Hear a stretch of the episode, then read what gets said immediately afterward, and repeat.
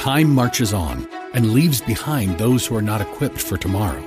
We cannot predict what will happen in the future, but we at Regent University aim to prepare you for it. With world class professors in over 150 programs, the opportunities to find success in your field are many.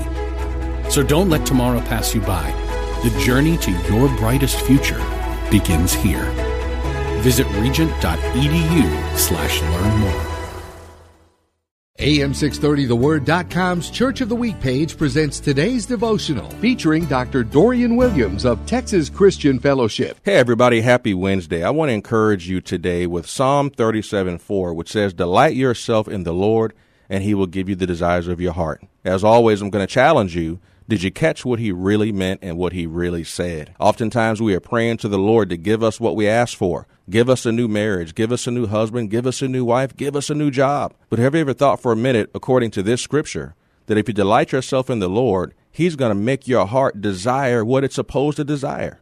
Isn't that a change?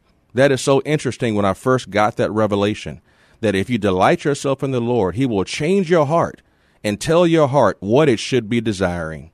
Go forth and conquer. Have a great Wednesday. Hear Dr. Williams tell the story of our AM 630 The Word Church of the Week, Texas Christian Fellowship this Saturday morning at 8, right here on AM 630 The Word. Turbulent times call for clear headed insight. That's hard to come by these days, especially on TV. That's where we come in. Salem News Channel has the greatest collection of conservative minds all in one place. People you know and trust, like Dennis Prager, Eric Metaxas, Charlie Kirk, and more. Unfiltered, unapologetic truth. Find what you're searching for at snc.tv and on Local Now, Channel 525.